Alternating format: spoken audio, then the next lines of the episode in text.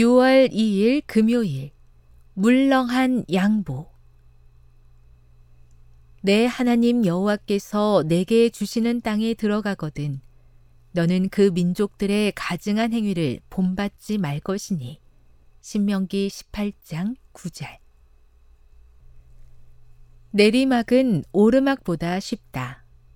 이 세상에서는 신앙의 가치를 지켜내기보다 타협하기가 쉽다. 그래서 모세는 가나안 입성을 앞둔 이스라엘 백성에게 내 하나님 여호와께서 내게 주시는 땅에 들어가거든 너는 그 민족들의 가증한 행위를 본받지 말 것이니라고 경고했다. 타협이란 어떻게 이루어지는 것일까?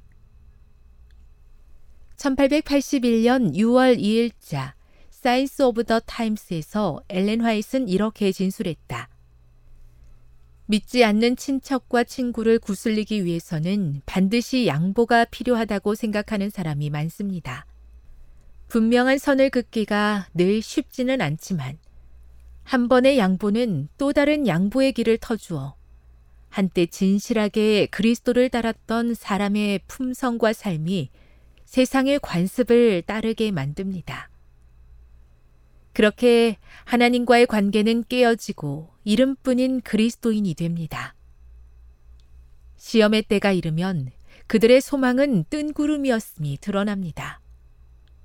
그들은 자신과 자녀들을 원수에게 팔아 넘겼고 하나님께 욕을 끼쳤습니다. 그분의 의로운 판결이 공개될 때 그들은 뿌린 대로 거둘 것입니다.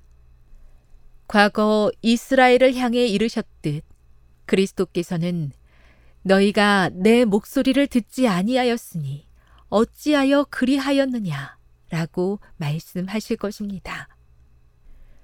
믿지 않는 친척과 친구를 구슬리기 위해서라는 의도 자체는 순수하고 선교적인 뜻이 담겨 있을 수 있다. 친척과 친구들의 생활 방식에 맞추어 접근성을 높이면 재림 기별을 쉽게 전할 수 있다고 그들은 생각한다.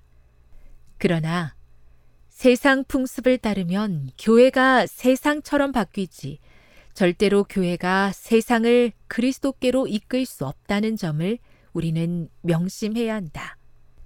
결과는 뻔하다.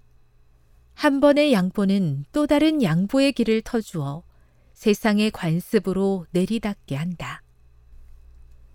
기독교의 표준과 도덕적 가치가 위태로울 때 우리는 다니엘과 그의 친구들처럼 굳건하고 단호하게 맞서야 한다.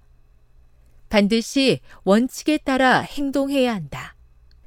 친지와 친구의 비율을 맞추려고 영혼을 팔아 넘기지 말라. 내 하나님 여호와께서 내게 주시는 땅에 들어가거든 너는 그 민족들의 가증한 행위를 본받지 말 것이니. 신명기 18장 9절. 세계 선교를 위한 기도 제목입니다. 서인도네시아의 김태영, 전주은 선교사 부부의 기도 제목인 1월에 태어난 셋째 아들을 포함한 세 아이가 선교지에서 건강하게 자라도록 함께 기도해 주세요.